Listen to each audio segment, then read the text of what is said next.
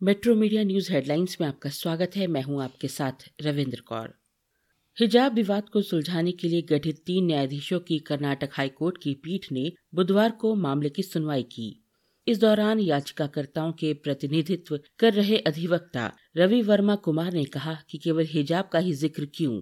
जब क्रॉस, पगड़ी और बिंदी जैसे अनेकों धार्मिक प्रतीक चिन्ह लोगों द्वारा रोज़ाना पहने जाते हैं, क्या ये उनके मज़हब के चलते ही नहीं है? मुस्लिम लड़कियों से भेदभाव पूरी तरह मज़हब पर ही आधारित है। हिजाब विवाद को लेकर बुधवार की सुनवाई पूरी हो गई है। आज फिर ढाई बजे हाईकोर्ट में इसकी सुनवाई होगी। वकील रवि कुमार वर्मा ने एजुकेशन एक्ट का हवाला देते हुए बताया, किसी भी नियम के बारे में एक साल पहले बताने का प्रावधान है। इसके साथ ही उन्होंने हाईकोर्ट से कहा कि वे इस मामले की सुनवाई को लेकर टाइम लिमिट तय करें और जल्दी से जल्दी हिजाब विवाद पर फैसला करें। प्रधानमंत्री नरेंद्र मोदी ने बुधवार को कांग्रेस पर सिख समुदाय की भावनाओं को कुचलने का आरोप लगाते हुए कहा कि वे पाकिस्तान की भाषा बोलते हैं।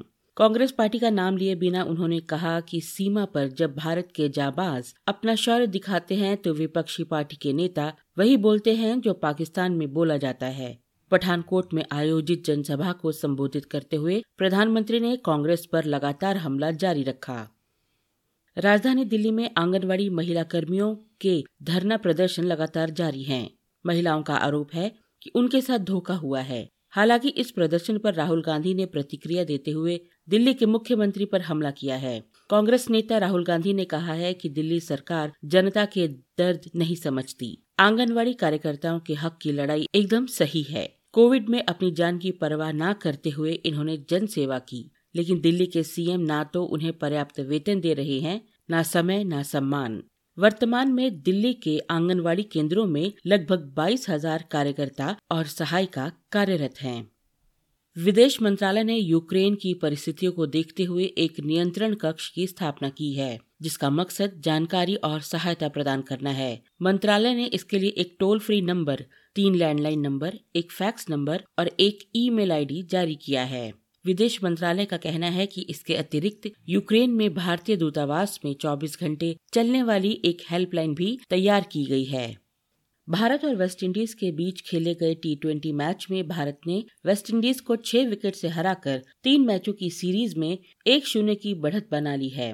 वेस्टइंडीज द्वारा दिए गए एक सौ अठावन रन के लक्ष्य को भारत ने 18.5 ओवर में चार विकेट खोकर एक रन बनाकर जीत हासिल कर ली।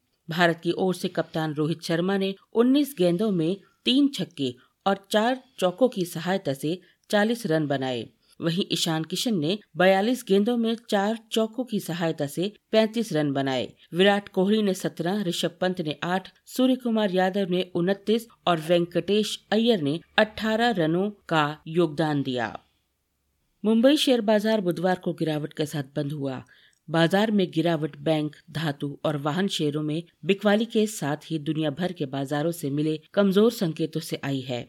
बाज़ार में दिन भर उतार चढ़ाव का दौर चला, पर अंत में 30 शेयरों पर आधारित बीएससी सेंसेक्स 145.7 अंक, करीब 0.25 फ़ीसद नीचे आकर सत्तावन अंक पर बंद हुआ।